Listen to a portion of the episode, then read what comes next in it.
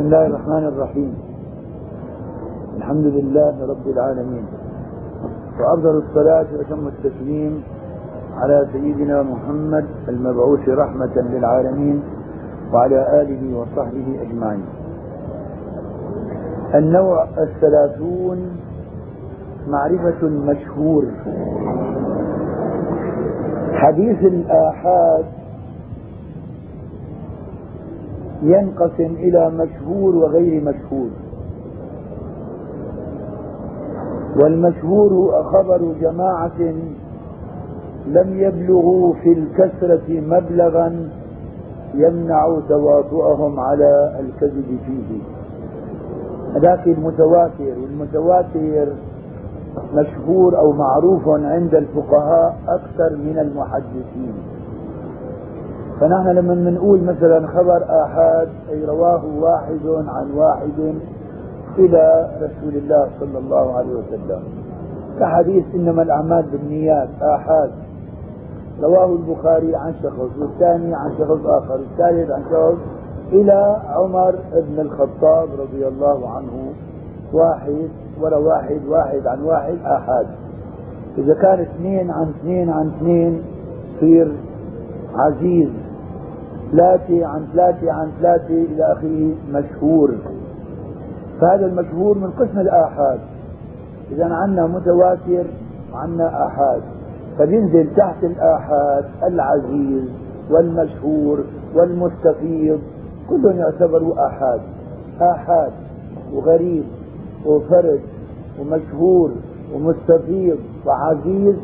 كل هذا يعتبر ضمن أو في إيش؟ في عداد الآحاد. إلا المتواتر الذي رواه جمع عن جمع لا يصح تواطؤهم على الكذب لذلك عم هنا والشهرة أمر نسبي فقد يشتهر عند أهل الحديث أو يتواتر ما ليس عند غيرهم بالكلية. يعني شيء مشهور. عند المحدثين غير المشهور عند الناس. ذلك المشهور ينقسم إلى قسمين كمان. مشهور بالنسبة للرواة ومشهور بالنسبة لما يرويه الناس وهو مشهور عندهم. أحاديث مشهورة على ألسنة الناس وتلاف على ألسنة الناس يسموها مشهورة. لكن هذه المشهورة على ألسنة الناس ليس لها ضابط كالحديث المشهور اللي هو من أفراد الآحاد. وإنما عبارة عن لفظ من ألفاظ الحديث شهر على ألفاظ الناس على ألسنة الناس. مثلا حديث يوم صومكم يوم نحركم.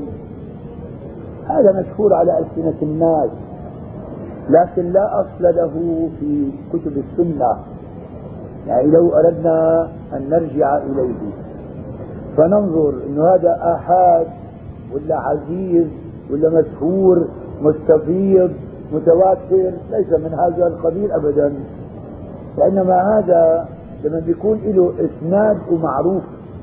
الحديث إذا كان معروفا ووجد في كتب السنة عند ذلك يبحث عنه إن كان آحادا أو كان غريبا أو فردا أو عزيزا أو مشهورا أو مستفيضا.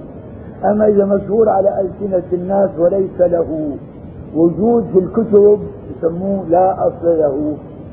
لذلك العلماء يسموا أمثال هذه الأحاديث التي شهرت على ألسنة الناس لا أصل لها. يعني لا أصل لها في كتب السنة في الدواوين في الصحاح في أصحاب السنن في المسانيد في الأجزاء ما في إلى ذكر إطلاقا. وإنما أخذوه بالتجربة مثلا يوم سنة من السنين بدأ صيام رمضان يوم مثلا فرضا السنة مثل الثلاثاء في رمضان. اجى عيد الأضحى في يوم الثلاثاء أيضا. فاجى واحد قال يوم صومكم يوم نحركم. يعني صمنا الثلاثاء وكان يوم النحر الثلاثاء فكأنها صارت قاعدة عند الناس. وهذه غير صحيحة ولذلك تختلف. فيعني بنقول سنة من السنين ضبطت لكن في بقيتها لا تضبط. لذلك هذا اسمه مشهور على ألسنة الناس ليس له أصل في دواوين السنة النبوية. ثم قد يكون المشهور متواترا أو مستفيضا أو ما زاد نقلته على ثلاثة. إلا أنه مثل حقيقة المتواتر فقط هذا يعتبر لحاله خاص لأنه شرط أن يكون يعني أن يرويه جماعة لا يصح تواطؤهم على الكذب يعني حصل اطمئنان لكثرة رواته. والأحاديث المتواترة ما هي كثيرة بالنسبة لغيرها. ولذلك ترى المؤلف في كتب المتواتر أحاديث قليلة. السيوطي ألف كتاب في المتواتر. محمد جعفر الكتاني ألف رسالة في المتواتر. المرتضى الزبيدي ألف رسالة المتواتر. أما ما هي عبارة عن كتب كبيرة يعني رسائل أحاديث حتى هي المتواترة بدها نظر فيها. ولذلك قد يكون تواتر لفظي قد يكون تواتر معنوي قد يكون تواتر لجملة أمور مو بأمر واحد. فلذلك مثلا أما أشهر حديث في المتواتر من كذب علي متعمدا فليتبوأ مقعده من النار.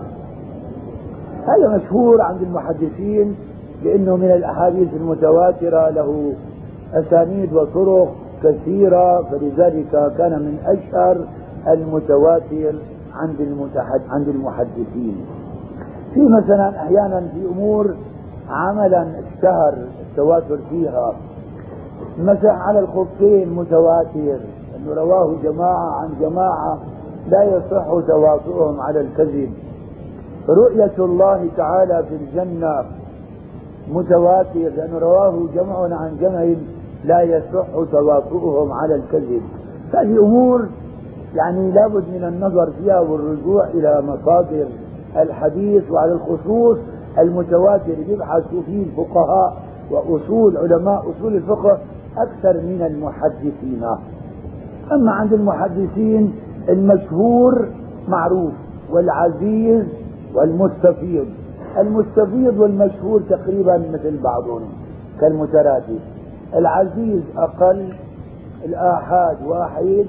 فلذلك نحن بحثنا الآن هلأ قد يكون الحديث هنقول متواترا أو مستفيضا وهو ما زاد نقلته على ثلاثة.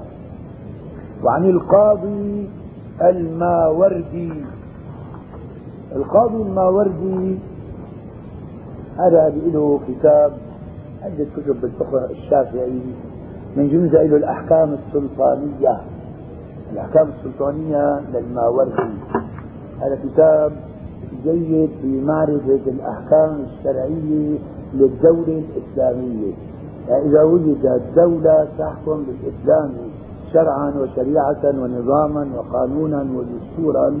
فهذا كتاب جيد في هذا الموضوع لمن أراد أن يرجع فيه إلى قواعد الدولة الإسلامية الأحكام السلطانية.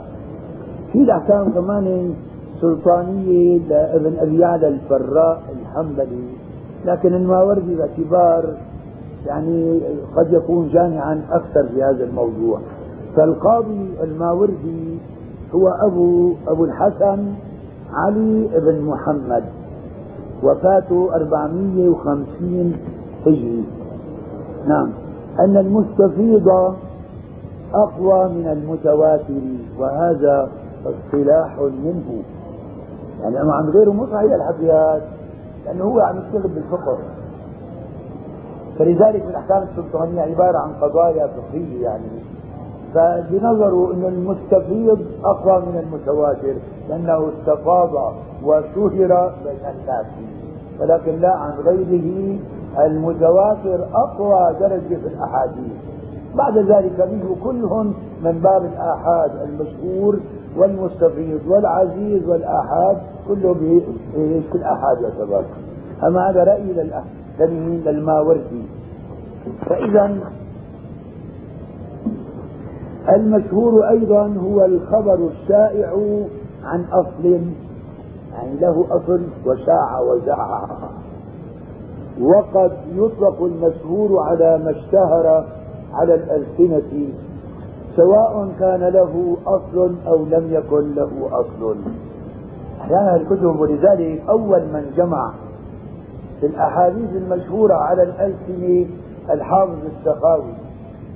حافظ السخاوي تلميذ الحافظ ابن حجر العسقلاني. فالحافظ ابن حجر في زمانه رحمه الله أراد أن يبدأ بهذا العمل وأن يجمع الأحاديث المشهورة على ألسنة الناس فكان يرسل طلابه إلى دروس الوعظ والإرشاد للمشايخ لكي يجمعوا ولكنه توفي ولم يجمع هذا. فجاء تلميذه بعده الحافظ السخاوي فجمع الأحاديث المشهورة على ألسنة الناس التي منها ما لها أصل ومنها ما ليس لها أصل. في أحاديث على ألسنة الناس مشهورة؟ إنما الأعمال بالنيات. فهذا له أصل وصحيح. لكن في أحاديث مشهورة على ألسنة الناس وليس لها أصل في دواوين السنة. فهو جمع في هذا الكتاب الحافظ السخاوي المقاصد الحسنة فيما اشتهر من الحديث على الألسنة سواء كان له أصل صحيح أو لم يكن له أصل. أصل اللي مشهورة ومعروفة عند الناس وعن طلاب العلم وعند العلماء. فلذلك هذا إنما الأعمال بالنيات وإنما لكل امرئ ما نوى مشهور ولذلك يسموه آحاد في أوله مشهور في آخره لأنه اشتهر على ألسنة الناس في كل مكان. فهذا الكتاب الحقيقة هو جيد يعني يرجع إليه في مثل هذه القضايا. فالمشهور على ألسنة الناس مو كلها باطلة في أحاديث الصحيحين. يجيب مثلا من يريد الله به خيرا يفقهه في الدين؟ يعني مشهور على ألسنة الناس لكن صحيح. فلذلك يبين هذا الحديث مشهور وهو متفق عليه. عند البخاري ومسلم من حديث معاوية بن أبي سفيان كذا فبيبين لك يا في أحاديث مشهورة على ألسنة الناس وليس لها أصل في دواوين السنة وإنما جمعها ليبين في هذا الكتاب أنه لا أصل لها. هو كتاب يعني على الحروف الهجائية ماشي الأحاديث أول ألف ب ت إلى آخره جاء بعد ابن الديبع اختصر هذا الكتاب.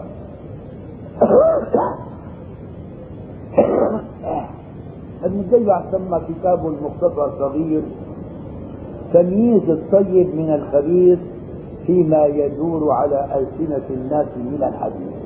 هذا اختصار المقاصد الحسنة. كذلك هذا المختصر نفسه اللي هو تمييز الطيب من الحديث على ألسنة الناس من ما شو تمييز الطيب من الخبيث. ما ما هو مشهور على ألسنة الناس من الحديث. اجى الحوت هذا رجل من علماء لبنان, لبنان كمان. نفسه هذبوا رتبوا سماه أسنى المطالب في أحاديث مختلفة المراتب. كذلك عبارة عن جزء صغير. لكن أكبر شيء في هذا الموضوع هو كشف الخفاء ومزيل الإلباس لما اشتهر من الحديث على ألسنة الناس للحافظ إسماعيل العجلوني. إلا أنه في الحقيقة المشكلة في هذا الكتاب أنه ليس محققا. يعني كثيرا ما يسرد الشيخ إسماعيل العجلوني في كتابه كشف الخفاء ومزيل الإلباس أحاديث مشهورة على ألسنة الناس ويسكت عنها. يعني ما بيتكلم عليها. يسرد روايات؟ وفي رواية كذا وفي رواية كذا يسكت عليه. لذلك ما يستطيع طالب العلم أن يعتمد تمام الاعتماد على كتاب كشف الخفاء ومزيل الباب أما المقاصد الحسنة أحسن منه فإن كان زاد عليه. لأن هذا الشيخ إسماعيل العجلوني في كشف الخفاء جاء للمقاصد الحسنة كله بكامله وزاد عليه. إذا ما لذلك سماه كشف الخفاء أما الحافظ شو اسمه تلميذ الحافظ ابن حجر العسقلاني السخاوي.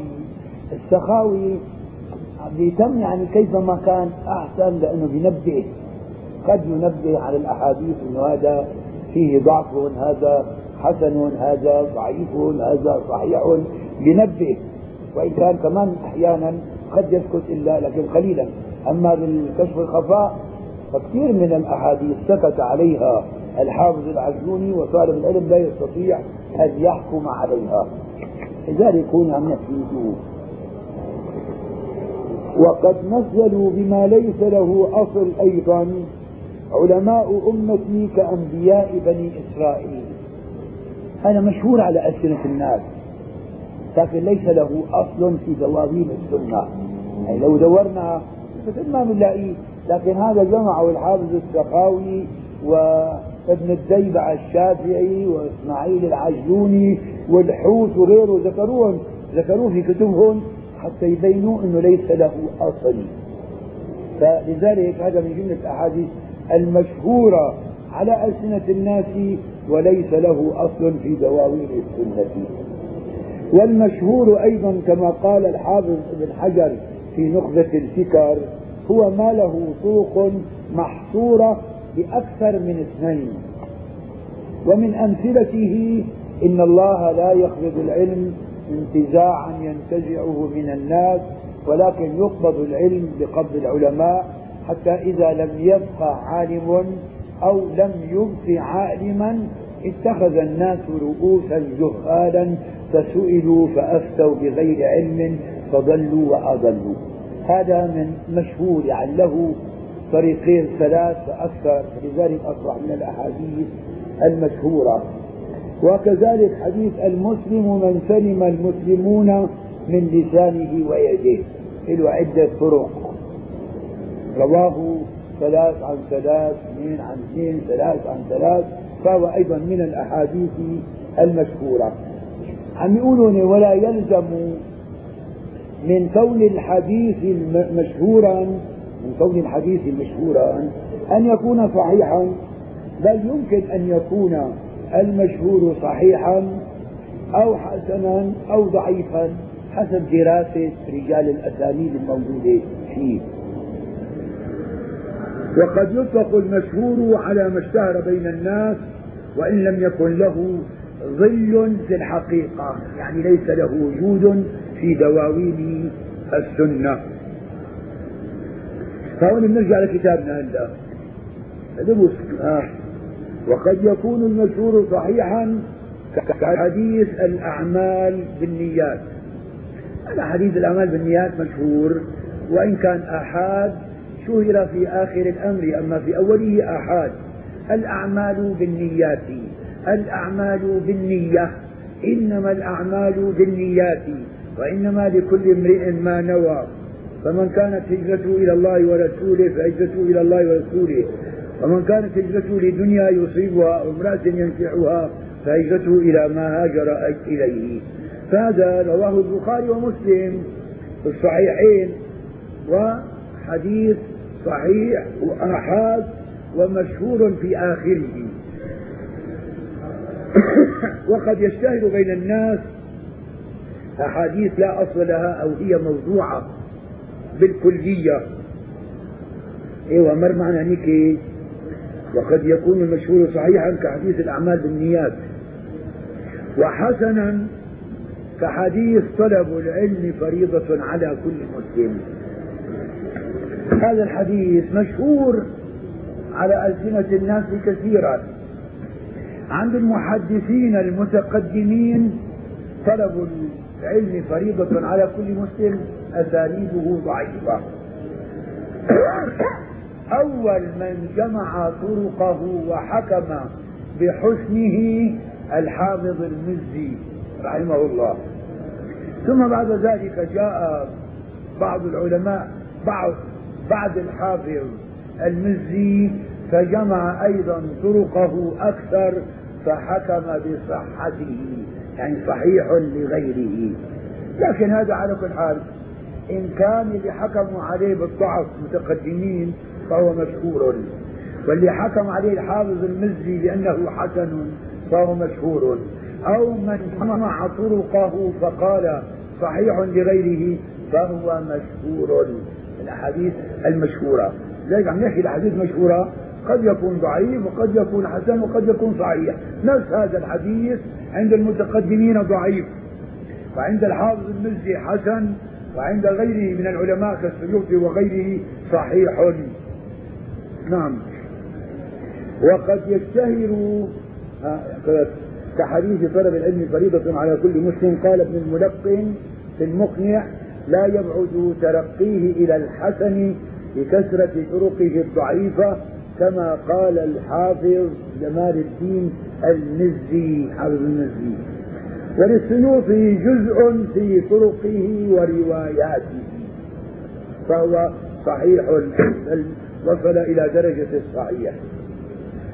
وقد يشتهر بين الناس أحاديث أصلها وهي موضوعة بالكلية. يعينوني وقد جمع لا عنكم موجود أنتم هذا ال... آه. وجمع الحافظ السخاوي كتابا في ذلك سماه المقاصد الحسنة في بيان كثير من الأحاديث المشتهرة على الألسنة. حافظ السخاوي وفاته 902 902 تلميذ الحافظ ابن حجر العسقلاني. واختصره بالمقاصد الحسنة الشيخ عبد الرحمن بن الديبع. هو اسمه عبد الرحمن بن علي. كان كنت طالع وترجمته. عبد الرحمن بن علي بن الديبع الزبيدي. وفاته 944 صاحب تيسير الوصول. هذا ابن الديبع اختصر جامع الفصول في أحاديث الرسول لابن الأسير الجزري. بمجلدين مطبوع وأيضا اختصر كتاب المقاصد الحسنة للحافظ السخاوي. في كتاب سماه تمييز الطيب من الخبيث مما يدور على ألسنة الناس من الحديث واستدرك عليه وهذبه الشيخ الحوت البيروتي في رسالة تسمى أسنى المطالب في أحاديث مختلفة المراتب. وللعجلوني كشف الخفاء ومزيل الإلباس عما اشتهر من الأحاديث على ألسنة الناس وكلها مطبوعة كلها موجودة في أيدي طلاب العلم. وهذا كثير جدا ومن نظر في كتاب الموضوعات لأبي الفرح ابن الجوزي عرف ذلك. ابن الجوزي له في كتاب الموضوعات مطبوع ثلاث أجزاء وإن كان طبعة تقييمي لكن غير محققة. فلذلك جاب أحاديث قد تكون مشهورة على ألسنة الناس وهي موضوعة جاء بها في هذا الكتاب. لكن حكينا هذا المرة على موضوعات ابن الجوزي يؤخذ عليه. ابن الجوزي رحمه الله كان متساهلا في الوعظ. عندما يتحدث في الوعظ لأنه هو اشتهر بالوعظ وكان واعظا مؤثرا. يحضر دروس وعظه الألوف من الناس في بغداد. فكان إذا جلس يعظ يتساهل في الوعظ. فربما جاء بأحاديث ضعيفة بل موضوعة أحيانا. وإذا وعندما جمع كتابه الموضوعات تشدد حتى ذكر حديثا في صحيح مسلم ذكره في الموضوعات. لذلك يعني بده نظر فيه. الحافظ السيوطي نظر في هذا الكتاب اللي هو الموضوعات ابن الجوزي وهذبه سماه اللآلئ المصنوعة في الأحاديث الموضوعة. لذلك اللي بيرجع للآلئ المصنوعة في الأحاديث الموضوعة للسيوطي أحسن من الموضوعات لابن الجوزي. لأنه مثل هذا الحديث تبع صحيح مسلم اللي وضعه في الموضوعات قاموا الحافظ السيوطي أو غيره من الأحاديث إذا أخطأ فيها. فلذلك اللآلئ المصنوعة أجود. وأجود منه أيضا تنزيه الشريعة المرفوعة عن الأحاديث الشنيعة الموضوعة لابن عراق الكناني هذا يعتبر من أحسن ما الكتب في الموضوعات والأحاديث الضعيفة. تنزيه الشريعة المرفوعة عن الأحاديث الشنيعة الموضوعة. نعم. وقد روي عن الإمام أحمد. هون عند قد روي قال السقاوي في فتح المغيث يمكن موجود عندكم هذا الكلام؟ لا. وأخرجه ابن الجوزي في آخر الجهاد من موضوعاته.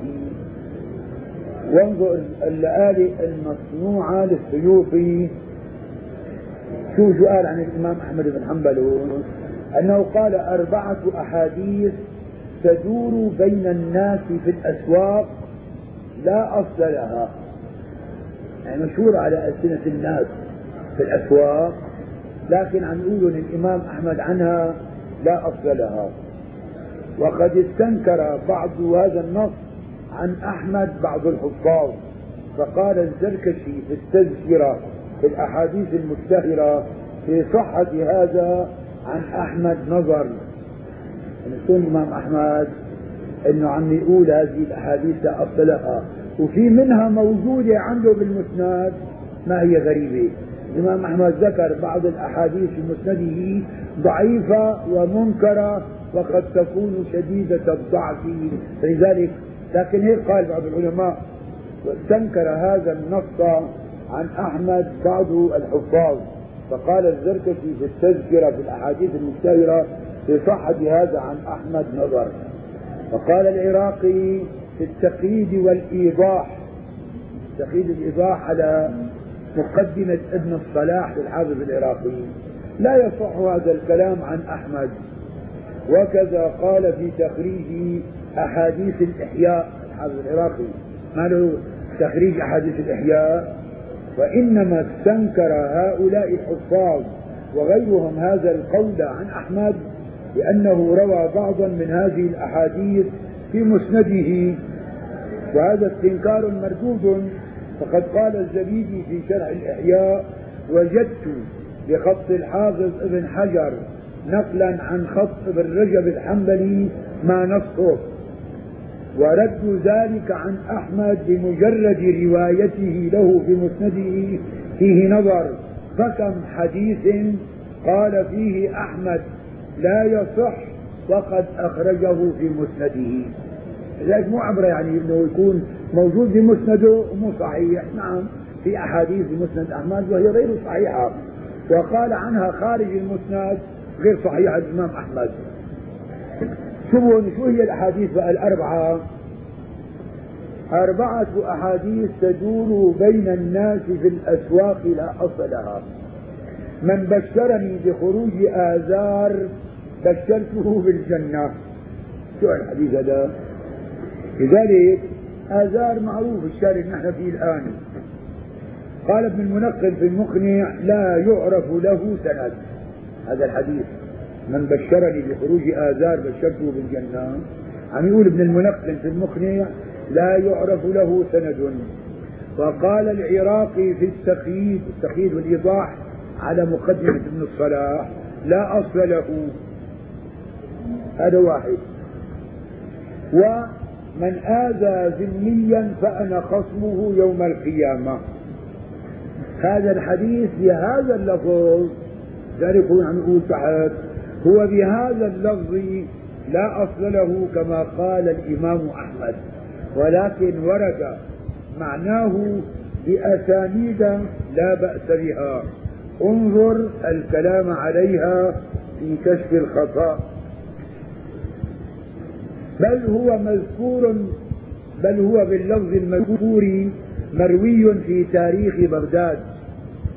أنه حديث من هذا الثاني من آذى ذميا كان خصمه يوم القيامة. ومن طريقه رواه ابن الجو وزاد الحافظ بن حجر وليس له راو غير أبي القاسم ابن الثلاث متهم بالاختلاف كما في لسان الميزان. وعنه ابن عراق في تنزيه الشريعة كما ذكره في تنزيه الشريعة المرفوعة عن الأحاديث الشنيعة الموضوعة. وروي الحديث بألفاظ أخرى قريبة معظمها لا يصح وأجودها يعني في له رواية بها المعنى. أما بها اللفظ مو صحيح لا أصل له. وأجودها ما رواه أبو داود في سننه. رقم 6052 عن عدد من الصحابة أن رسول الله صلى الله عليه وسلم قال ألا من ظلم معاهدا أو انتقصه أو كلفه فوق طاقته أو أخذ منه شيئا بغير طيب نفس فأنا حجيجه يوم القيامة وسنده جيد كما قال العراقي في التقييد والإيضاح وفتح المغيث للسخاوي والسيوطي في اللآلئ المصنوعة. وقال الزركشي في التذكرة إسناده لا بأس به ولا يضره من لم يسمى من أبناء الصحابة فإنهم عدد كثير وجهالة الصحابي لا تضر وقال نحوه السخاوي في المقاصد. إذا هذا اللي عم نقول عنه الإمام أحمد لا أصل له بهذا اللفظ. لكن معناه ثبت بهذا الحديث الذي رواه أبو داود ألا من ظلم معاهدا أو انتقصه أو كلفه فوق طاقته أو أخذ منه شيئا لغير طيب لغير طيب نفس فأنا حاجيزه يوم القيامة. فإذا يريد الإمام أحمد هناك أنه لا أصل له بهذا اللفظ. و أنه ونحركم يوم صومكم أو حديث صومكم يوم نحركم مثل بعضه. لفظه المعروف وجابه ابن كثير بهاللفظ نحركم يوم صومكم. لكن لفظه المعروف يوم صومكم يوم نحركم. وهو لا أصل له. انظر كشف الخفاء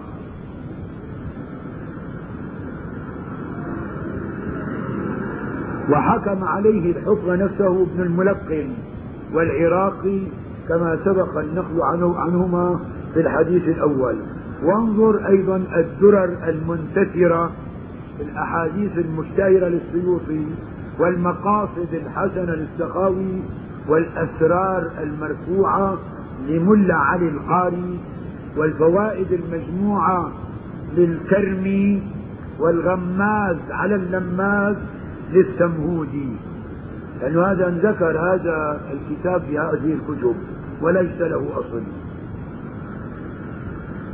والرابع شو هو؟ للسائل حق وإن جاء على فرس كمان نقول هذا الحديث له أصل. الإمام أحمد قال لا أصل له. يعني الأربع أحاديث. لكن هذا له أصل. فقد رواه أحمد في المسند من حديث الحسين بن علي. ورواه أبو داود من حديثه أيضا ومن حديث الحسن عن أبيه علي بن أبي طالب. وانظر الكلام عليه في ذيل القول المسن... القول المسند للزبي عن المسند. وفي تعليق تعليقات محمد حامد الفقي على المنتقى من أخبار المصطفى. فإذا هذا وإن كان فيه ضعف لكن له أصل موجود للسائل حق وإن جاء على فرس.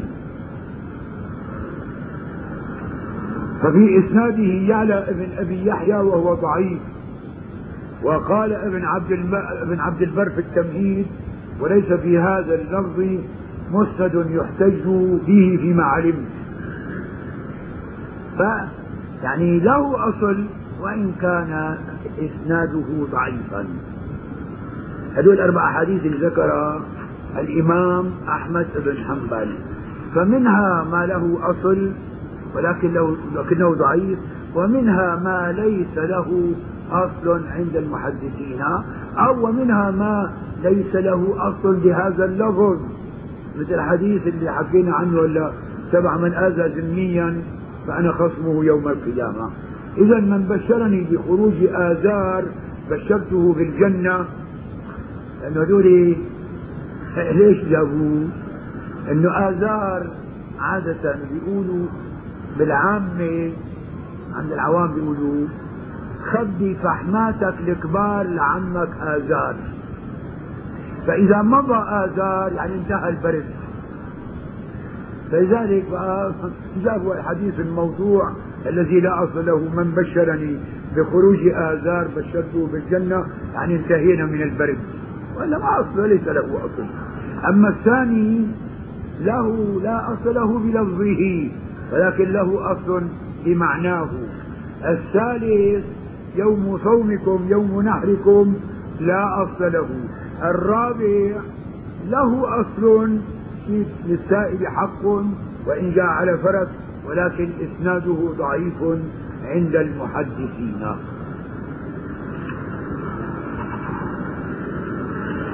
نعم. في مثل حديث كمان اطلبوا العلم ولو في الصين. هذا مشهور على ألسنة الناس لكنه غير صحيح. لذلك مو كل حديث مشهور يكون صحيحا. لذلك قلنا أن المشهور ينبغي أن ينظر فيه وقد يكون صحيحا وقد يكون حسنا وقد يكون ضعيفا فلا بد من النظر فيه.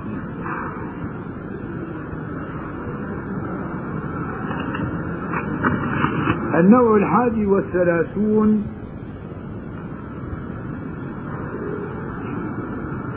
نعم معرفة الغريب والعزيز. أما الغرابة فقد تكون في المتن لأن يتفرد بروايته راو واحد أو في بعضه كما إذا زاد فيه واحد زيادة لم يقلها غيره. شيء لم يقلها غيره زيادة الثقة يعني. واحد انفرد برواية إنما الأعمال بالنيات وإنما لكل امرئ ما نوى عمر بن الخطاب. فهو غريب. وقد تكون الغرابة في جزء من المتن. ما أن الإمام مالك يلي زاد على حديث صدقة الفطر وقال من المسلمين على كل فرد من الصغير والكبير والذكر والأنثى من المسلمين. فزاد جملة رجل ثقة فهي غريبة ولكنها صحيحة لأنها رواية زيادة من ثقة.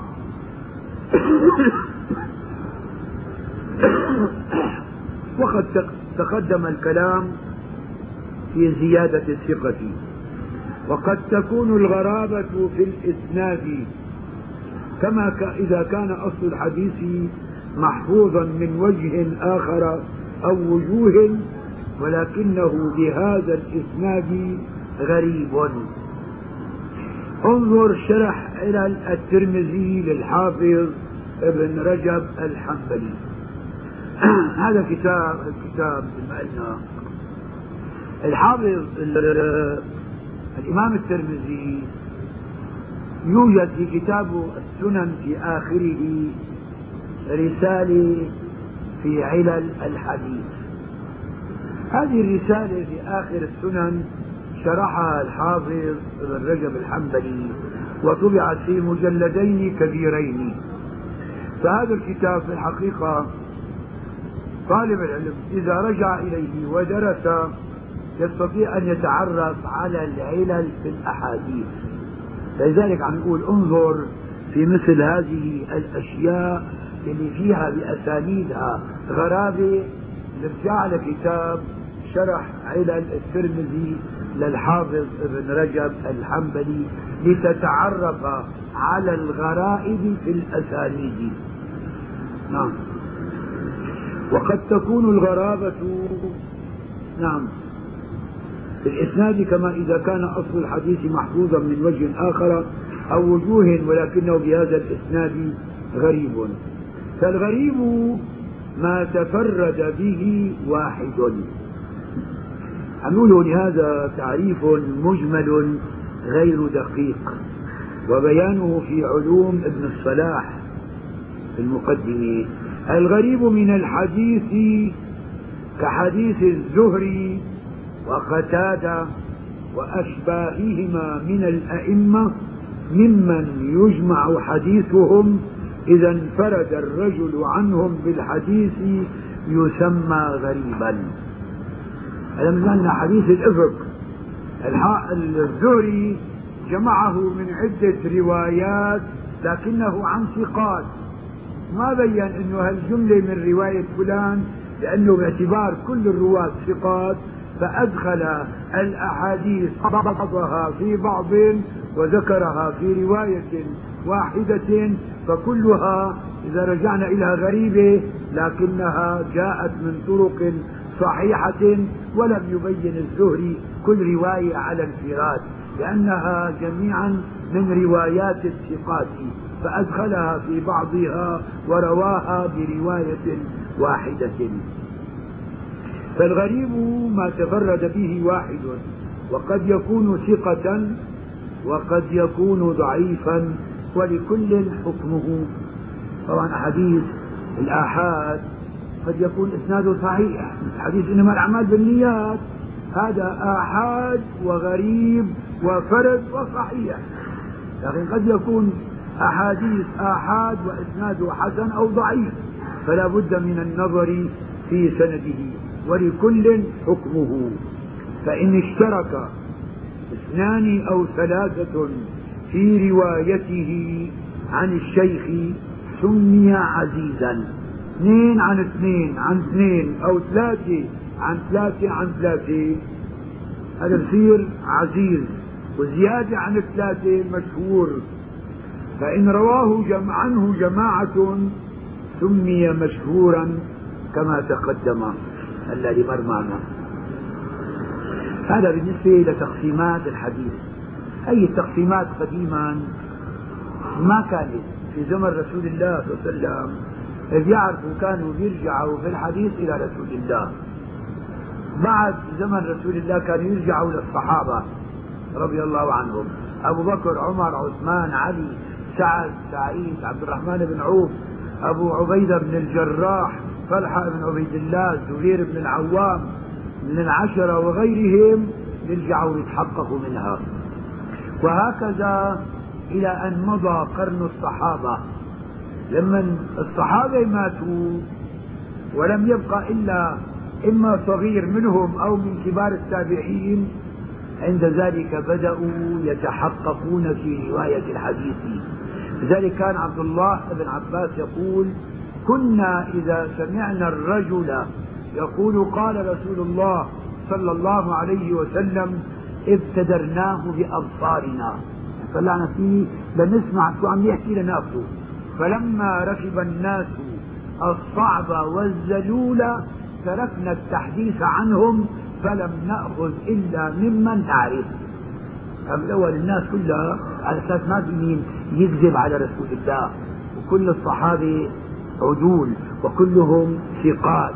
لكن لما انقرض عصر الصحابة إذا جاء عمر بن عبد العزيز على رأس القرن الأول هو توفي سنة 101 فبآخر القرن الأول عندما رأى أن الصحابة ماتوا وأنه لم يخلفهم غيرهم في ثقتهم خاف أن يدخل على الناس بعض الأحاديث التي ليست صحيحة عن رسول الله. فجاء للإمام الزهري وأمره أن يجمع الحديث وجاء إلى أبي بكر بن حزم فأمره أن يجمع في الأقاليم الإسلامية الحديث. حتى لا يدخل عليهم ما ليس صحيحا. لذلك بدأوا بعدين بجمع الحديث وبدأوا يعملوا جرح وتعديل في الرجال فألفوا كتب الجرح والتعديل وجمعوا كتب الحديث. وببادئ الأمر مثل ما بتعرفوا أنه لما جمعوا ببادئ الأمر كان جمع الحديث حديث نبوي أقوال صحابة فقهاء تابعين. أوقع إلى أن أول من أفرد الحديث الصحيح هو البخاري وجاء مسلم جاء بعده تلامذتهم أبو داود تلميذ أحمد بن حنبل الترمذي تلميذ تلميذ البخاري تلميذ البخاري وابن ماجه والنسائي بعد ذلك ذكروا الأحاديث كلها بأسانيدها وهذه الأسانيد كلها لها تراجم. فلذلك مثلا عندنا الكتب الستة البخاري مسلم أبو داود الترمذي النسائي من ماجه. كل الرجال الموجودة في كتب الستة لها تراجم جمعها الحافظ عبد الغني المقدسي رحمه الله في كتاب سماه الكمال في أسماء الرجال. جاء بعد الحافظ المزي فهذب هذا الكتاب وزاد عليه وسماه تهذيب الكمال في أسماء الرجال. جاء الحافظ بن حجر العسقلاني فاختصره في كتاب سماه تهذيب التهذيب. ثم جاء الحافظ بن حجر إلى كتابه تهذيب التهذيب فاختصره وأعطى رأيه في خلاصة ما قاله العلماء المتقدمون في تراجم رجال الكتب الستة. لذلك هذا تقريب التهذيب جمع رجال كتب الكتب الستة كلها فاللي بده ينظر في رجال ابن ماجه الترمذي النسائي أبو داود بخاري مسلم بيرجع للكتاب ويرى ماذا قال فيه العلماء. في كتب أخرى دار البحث فيها بين من وثقه وضعفه. هي الحافظ الذهبي حط على الميزان. وأعطى رأيه في هؤلاء المختلف فيهم. فسمى كتابه ميزان الاعتدال في نقد الرجال. هذا ما له علاقة بالكتب الستة وإنما الرجال في الحديث البعض وثقون والبعض حسنوا أحاديثهم فهو أعطى رأيه فيها. إجا الحافظ بن حجر بعد الحافظ الذهبي وجعل لهذا الميزان لسانا في سبع مجلدات سماه لسان الميزان. كذلك هؤلاء الذين يدور البحث فيهم بين العلماء منهم من تكلم فيه ومنهم من وثقه بيعطي رأيه الحافظ ابن حجر في هؤلاء الرجال. بعدين في ناس جمعوا الضعفاء. الكامل ابن عدي من مجلدات الضعفاء العقيلي للضعفاء الضعفاء كمان جعل. ابن حبان جاء المجروحين في كتاب خاص كتاب المجروحين لابن حبان.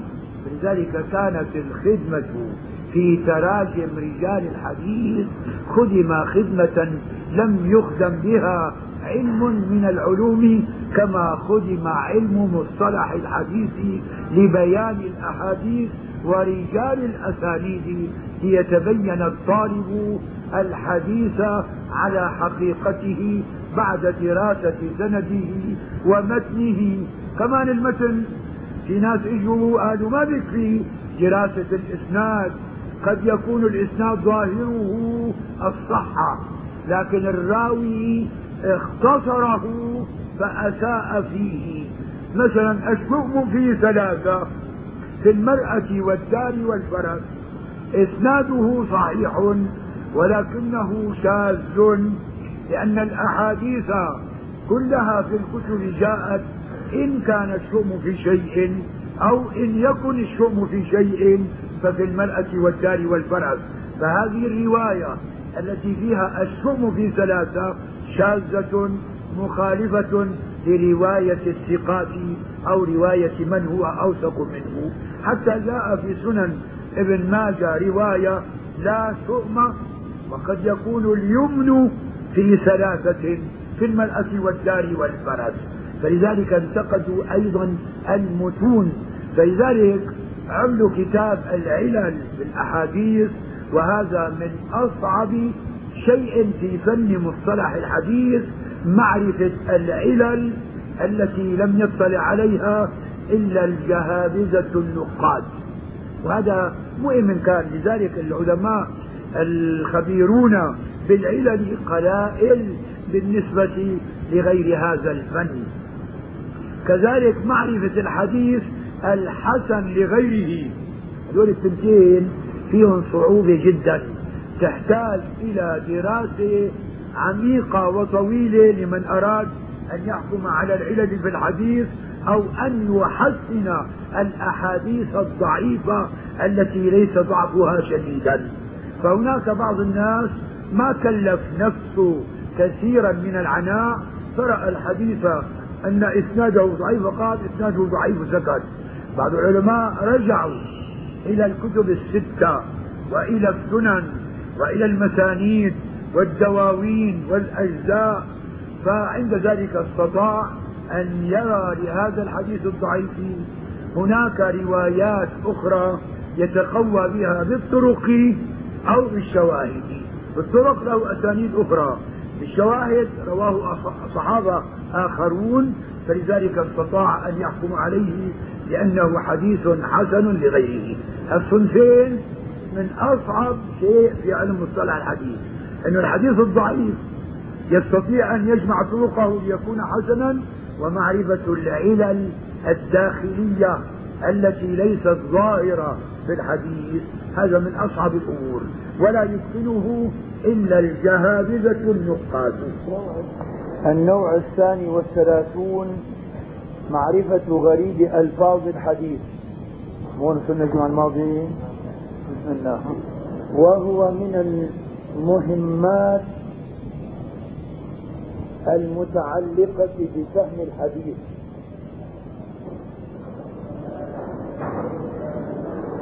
كيف عنكم بفهم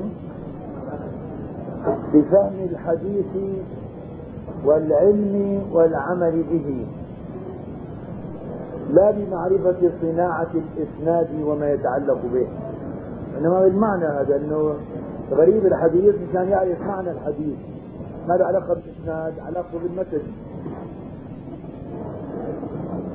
قال الحاكم صاحب المستدرك على الصحيحين في كتابه معرفة علوم الحديث. أول من صنف في ذلك النضر بن شميل. جاي تراجمه هذول بتعليق أحمد شاكر. النضر بن شميل يعني أول من ألف في غريب الحديث. وباعتبار هذا قديم يعني باعتبار النضر بن شميل 204 وفاة. نعم في الجاية الله وقال غيره أو أبو عبيدة معمر بن المثنى أنه هذا أول من ألف وصنف في غريب الحديث. وأحسن شيء وضع في ذلك كتاب أبي عبيد القاسم بن سلام. كل هذه الكتب في غريب الحديث. هذا من جديد طبع كتاب أبي عبيد القاسم بن سلام. وهو غريب الحديث مطبوع في أربع مجلدات. وقد استدرك عليه ابن قتيبة. ابن قتيبة أحمد بن عبد الله وفاته 322 يمكن هذا مو جاي يمكن ترجمته. استدرك على القاسم ابن سلام هذا ابن قتيبة. وتعقبهما لابن قتيبة وللقاسم بن سلام. الخطابي الخطابي حمد بن محمد البستي حمد. وكتابه غريب الحديث أيضا مطبوع في ثلاث مجلدات. كمان هذا كله من جديد طبع ودول الكتب فأورد زيادات يعني على القاسم بن سلام وعلى ابن قتيبة من الخطابي. وقد صنف ابن الأنباري المتقدم. في تعليق عندكم عليه هذا لا. اكتبوا اسمه محمد ابن القاسم الأنباري. محمد ابن القاسم أبو بكر. وفاته 328 قال الخطيب في تاريخه وقد أملى كتاب غريب الحديث من ابن الأنباري هذا. قيل إنه خمس وأربعون ألف ورقة. قال الذهبي في السير في سير أعلام النبلاء فإن صح هذا يعني إذا كان 45 ألف ورقة فهذا الكتاب يكون أزيد من 100 مجلد. لكن بظهر فيه مبالغة الله أعلم. وسليم الرازي واسم كتابه تقريب الغريبين. نعم. وغير واحد في ذلك كتبا. صنف غير واحد في غريب الحديث كتبا. وأجل كتاب يوجد فيه مجامع ذلك كتاب الصحاح للجوهري. اللي الآن مختصره مختار الصحاح الصغير للرازي. هذا أخذه من الصحاح للجوهري. الجوهري إسماعيل بن حماد اسمه. إسماعيل بن حماد أبو نصر. وفاته 393 وهو أول من حاول الطيران. أما الجناحات صار فيها وعي ومات هذا الجوهري.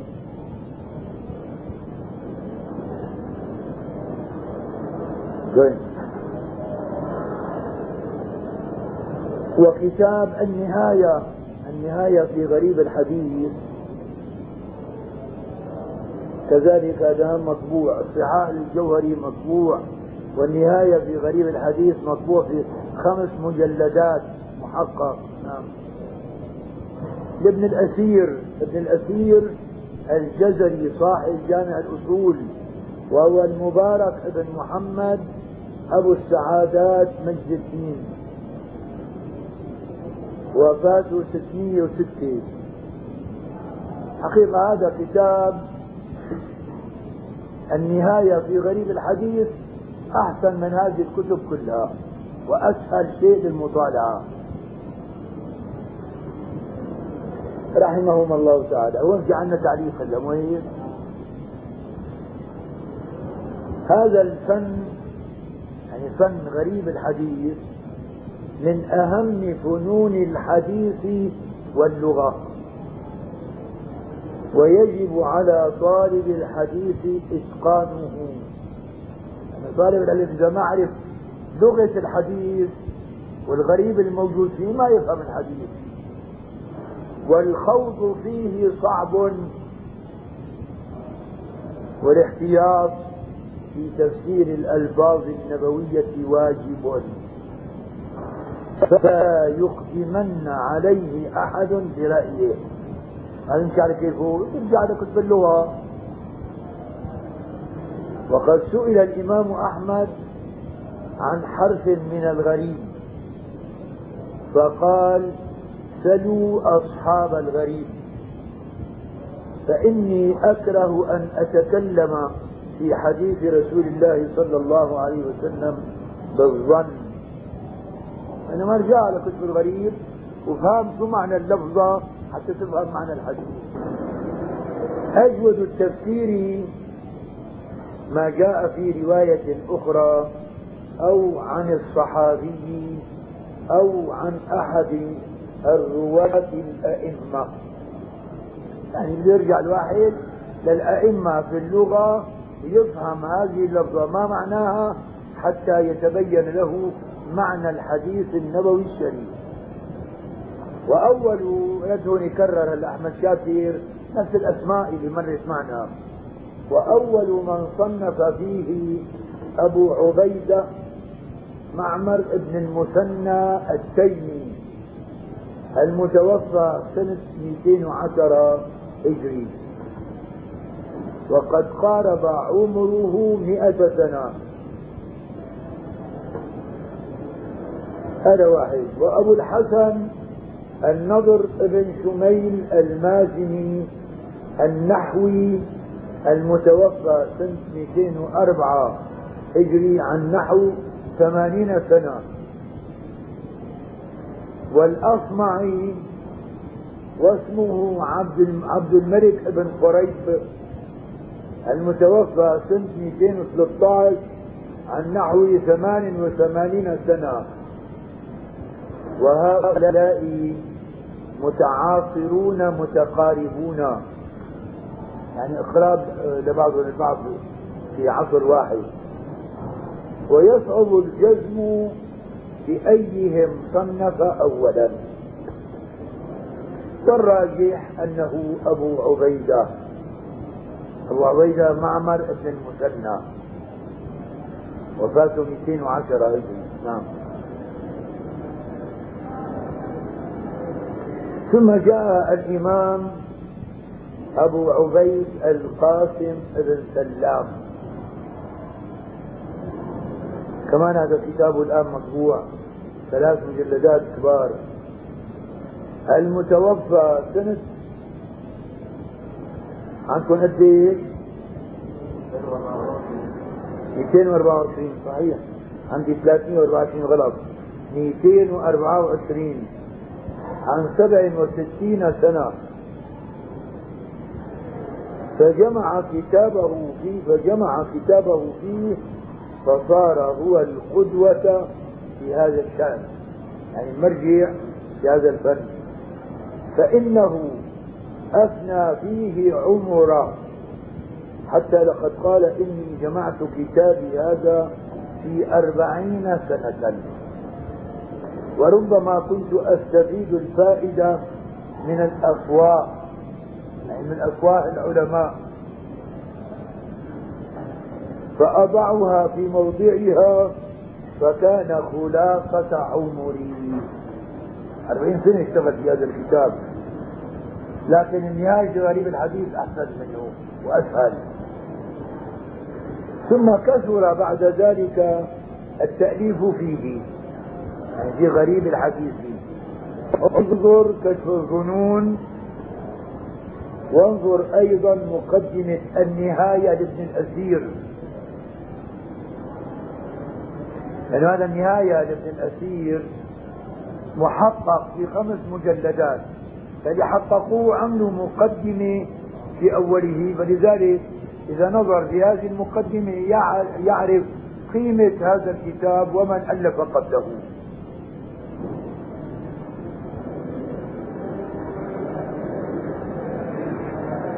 ومن أهم الكتب المؤلفة في هذا الشأن الفائق للزمخشري. الزمخشري سوى عليه اسمه محمود بن عمر. محمود بن عمر الخوارزمي. الزمخشري جار الله أبو القاسم. هيك لقب بجار الله لأنه جاور فترة في المدينة. وفاته 538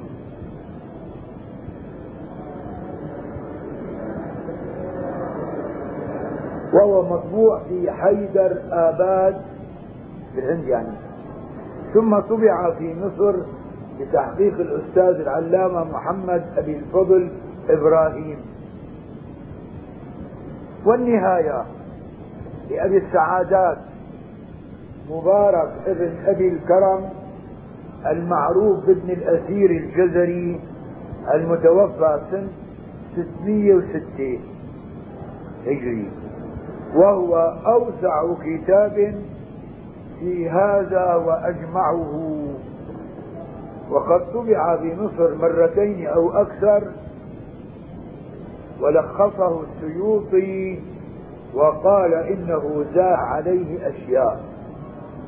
وملخصه مطبوع بهامش النهاية. بهامش النهاية الطبعة القديمة أما الآن الطبعة الجديدة مطبوع النهاية وحده في خمس مجلدات محقق. نعم.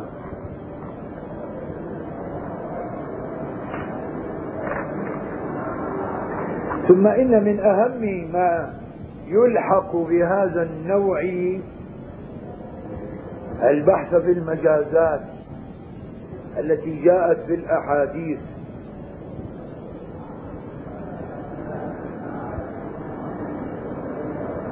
في تعليق عندكم شيء على هذا؟ وفي مسألة المجاز تحت عندي وما يتصل بها بحوث سابغة ومسائل طائلة شائكة. فانظر مجموع فتاوى شيخ الإسلام ابن تيمية مجلد سبعة صفحة تسعة وسبعين لسبعة وتسعين. ومجلد عشرين أربعمية وثلاثة إلى أربعمية وخمسة ومجلد 12 في صفحة 277 والصواعق المرسلة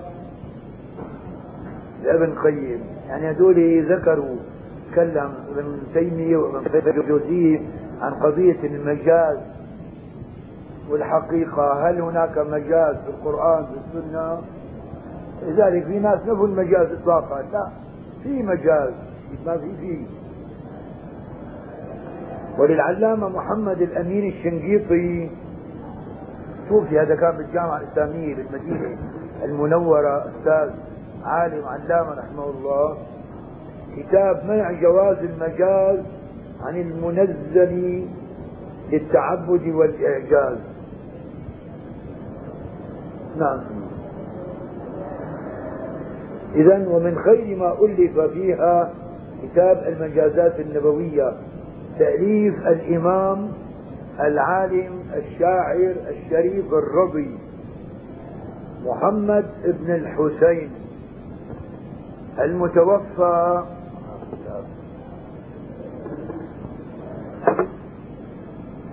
سنة 406 رضي الله عنه وهو مطبوع في بغداد سنة 1328 ثم طبع في مصر بعد ذلك. هذا الشريف الرضي محمد بن الحسين بن موسى بن محمد بن إبراهيم أبو القاسم الشريف الرضي من احفاد الحسن بن علي بن أبي طالب. وفاته 406 يقال إنه هذا اللي جمع كتاب شو بسموه هذا تبع نهج البلاغة. نهج البلاغة هو من جمع الشريف الرضي في ناس قالوا شريف المرتضى. إن الأخوة شريف الرضي وشريف المرتضى. كمان شريف المرتضى علي بن الحسين بن موسى بن إبراهيم بن أبو القاسم الشريف المرتضى من أحفاد الحسن بن علي بن أبي طالب.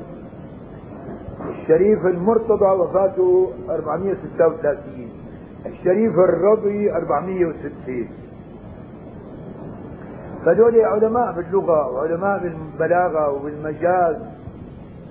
فلذلك هذا الكتاب اللي هو نهج البلاغة وبسندوه لعلي بن أبي طالب الحقيقة ما هو لعلي بن أبي طالب وإنما للشريف الرضي الذي جمعه.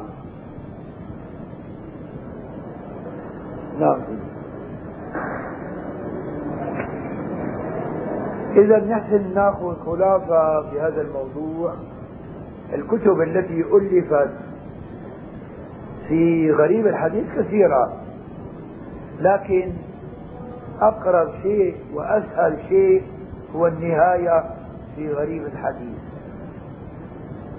أولا بخمس مجلدات محقق وماشي على الحروف الهجائية.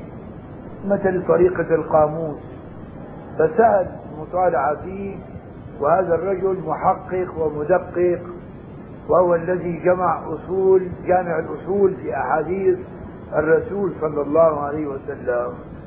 فلذلك هذا الكتاب أي لفظة من ألفاظ الحديث النبوي الشريف سواء كان صحيحا أو ضعيفا أو موضوعا.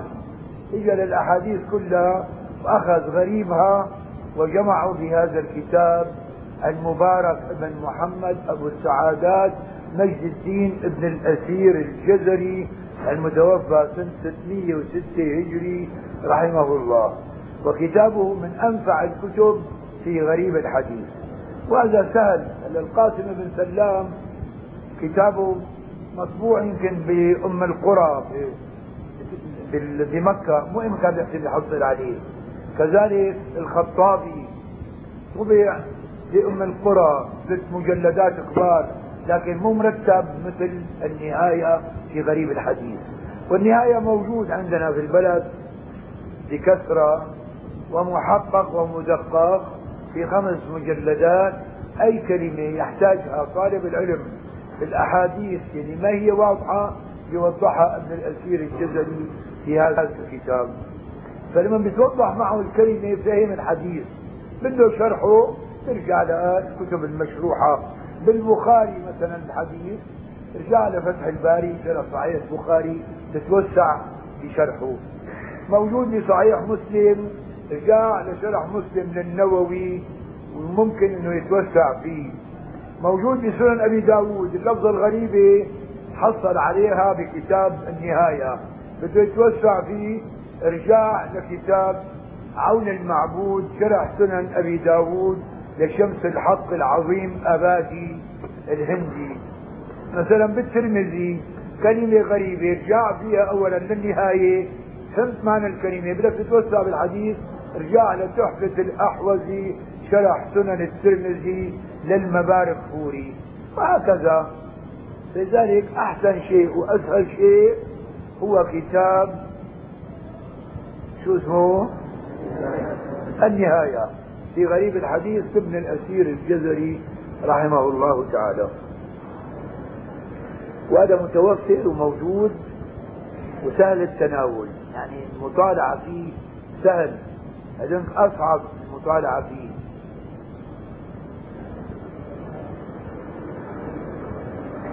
وهذا شيء الشريف الرضي أو ناجي البلاغة أو غيرها. في واحد الآن جامع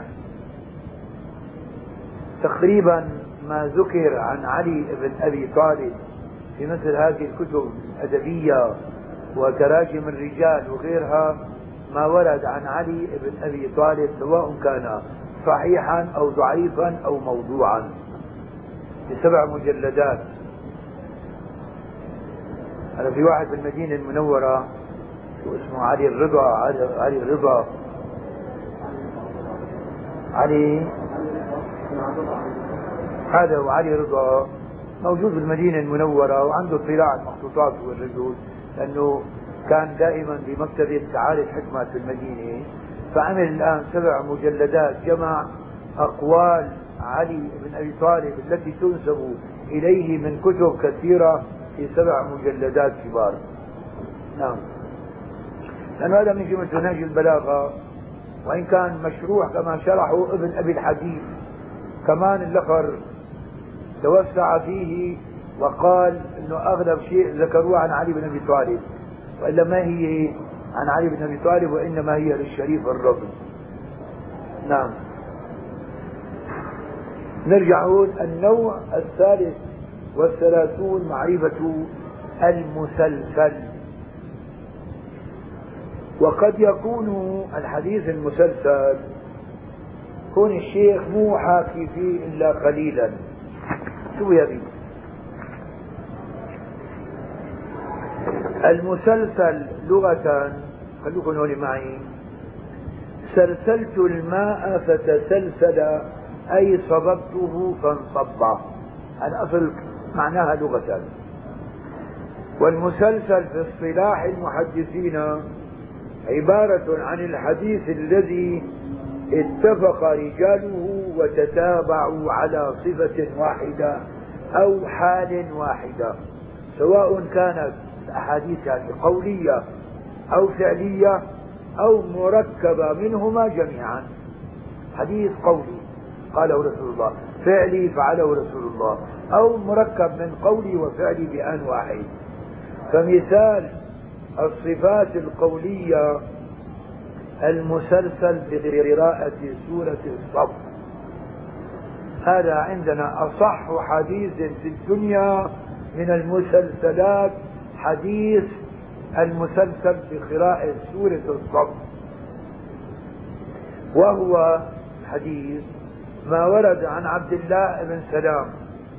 قال قعدنا نفرا من أصحاب رسول الله صلى الله عليه وسلم فتذاكرنا فقلنا لو نعلم أي الأعمال أقرب إلى الله تعالى لعملناه. فأنزل الله عز وجل سبح لله ما في السماوات وما في الأرض وهو العزيز الحكيم. يا أيها الذين آمنوا لم تقولون ما لا تفعلون؟ يعني سورة الصف. واللي بده يطلع عليها الأحاديث الحديث هذا رجعوا لتفسير ابن كثير. الأصل والمختصر. ابن كثير ذكروا بتسلسله من رسول الله فمن بعده. نعم. قال عبد الله بن سلام فقرأ فقرأها علينا رسول الله صلى الله عليه وسلم هكذا الصف فإن الحديث مسلسل بقول كل راو فقرأها فلان هكذا. قرأها رسول الله هكذا قرأها عبد الله بن سلام كذا. قرأها بعد منه هكذا. قرأها إلى أن وصل لعند ابن كثير. ومثال هذا لفظي حديث قولي. ومثال الحال القولية حديث معاذ بن جبل رضي الله عنه أنه قال صلى الله عليه وسلم له يا معاذ والله إني لأحبك لا تدعن دبر كل صلاة أن تقول اللهم أعني على ذكرك وشكرك وحسن عبادتك. كمان هذا الحديث مسلسل فإنه مسلسل بقول كل راو من رواته وأنا أحبك. لا تدعن دبر كل صلاة أن تقول اللهم أعني على ذكرك وشكرك وحسن عبادتك. ومثال المركبة من القولية والفعلية حديث أنس بن مالك قال قال رسول الله صلى الله عليه وسلم لا يجد العبد حلاوة الإيمان حتى يؤمن بالقدر خيره وشره وحلوه ومره. وقبض رسول الله صلى الله عليه وسلم على لحيته. فإنه مسلسل بقول كل راو من رواته آمنت بالقدر خيره وشره وحلوه ومره. وقبض على لحيته. هذا مسلسل قولي وفعلي بأن واحد منه بالكلام ومنه بالفعل قبض على لحيته. ومنه المسلسل باتفاق الرواة في صيغ الأداء. فسمعت فلانا قال سمعت فلانا قال سمعت فلانا قال. أو حدثنا فلان قال حدثنا فلان وغير ذلك من الصياغ. وربما وقع التسلسل في معظم الإسناد وانقطع بعضه. يعني قليل من الأحاديث المسلسلة اللي تم تسلسله إلى رواته وإنما انقطع. فالحديث المسلسل في قول كل من رواته وهو أول حديث سمعته منه وهو حديث عبد الله بن عمرو بن العاص قوله صلى الله عليه وسلم الراحمون يرحمهم الرحمن ارحموا من في الأرض يرحمكم من في السماء. هذا بيقول الحديث مسلسل بالأولية. قال الحافظ ابن حجر فإن السلسلة تنتهي فيه إلى سفيان بن عيينة.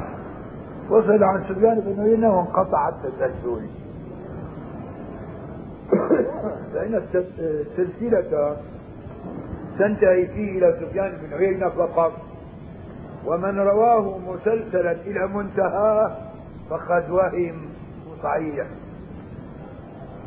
ومن أهم هذه المصنفات في المسلسلات جياد المسلسلات للسيوطي والفوائد الجليلة الشيخ محمد بن عقيلة المكي.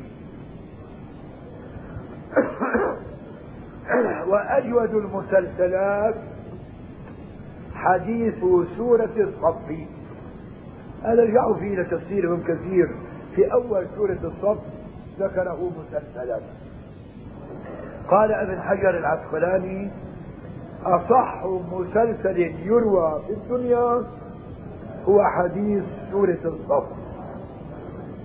وأفضل أنواعه من بعد هذا تبع سورة الصف الحديث المسلسل بالحفاظ الفقهاء.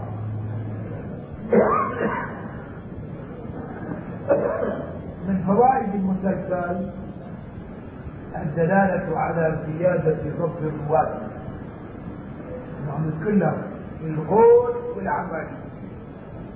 قال الحديث وقبض على لحيته فزيادة الضرب ومنها الاقتداء بالنبي صلى الله عليه وسلم في فعله وقوله كالقبض على لحيته والتشبيك باليد. مثل المؤمنين في توادهم وتراحمهم وتعاطفهم كمثل الجسد. إذا اشتكى منه عضو تداعى له سائر الجسد بالحمى والسهر. لكن هذا لا ليس إلى اخره قلما يسلم مسلسل من ضعف في وقت لا في متنه مثل مسلسل المشابكة فإن متنه صحيح في صحيح مسلم. لكن المعنى بالتشبيك مو متسلسل للأخير والطريق بالتسلسل فيها مقال. لذلك المشكلة بالمسلسلات إنه قل ما يسلم مسلسل. فصح مسلسل هو بتبع سورة الصف حديث عبد الله بن سلام وأشهرها حديث المسلسل بالأولية الراحمون يرحمهم الرحمن ارحموا من في الأرض يرحمكم من في السماء. ثم بعدين بيجي مثل مسلسل الحفاظ الفقهاء المسلسل بالدمشقيين المدنيين البصريين بالكوفيين وهكذا. ولكن قدم حديث مسلسل خاصة إذا جمع بين القول والفعل. فقد يكون الحديث صحيحا في متنه ولكن التسلسل فيه منقطع غير صحيح إلى آخره. هذا خلاصة ما قيل في المسلسل. ذلك نقول معرفة المسلسل وقد يكون في صفة الرواية. كما إذا قال كل منهم سمعت فلانا قال سمعت فلانا واحد ورا واحد. أو قال حدثنا فلان حدثنا فلانا. أخبرنا فلان قال أخبرنا فلان. أو في صفة الراوي يعني يقول حالة حالة حالة الرواية. قولا قد قاله شيخه له أو يفعل فعلا فعل شيخه مثله. مثل تبع قبض على لحيته شبك بين أصابعه. ثم يتسلسل الحديث من أوله إلى آخره وقد ينقطع بعضه من أوله إلى آخره. وفائدة التسلسل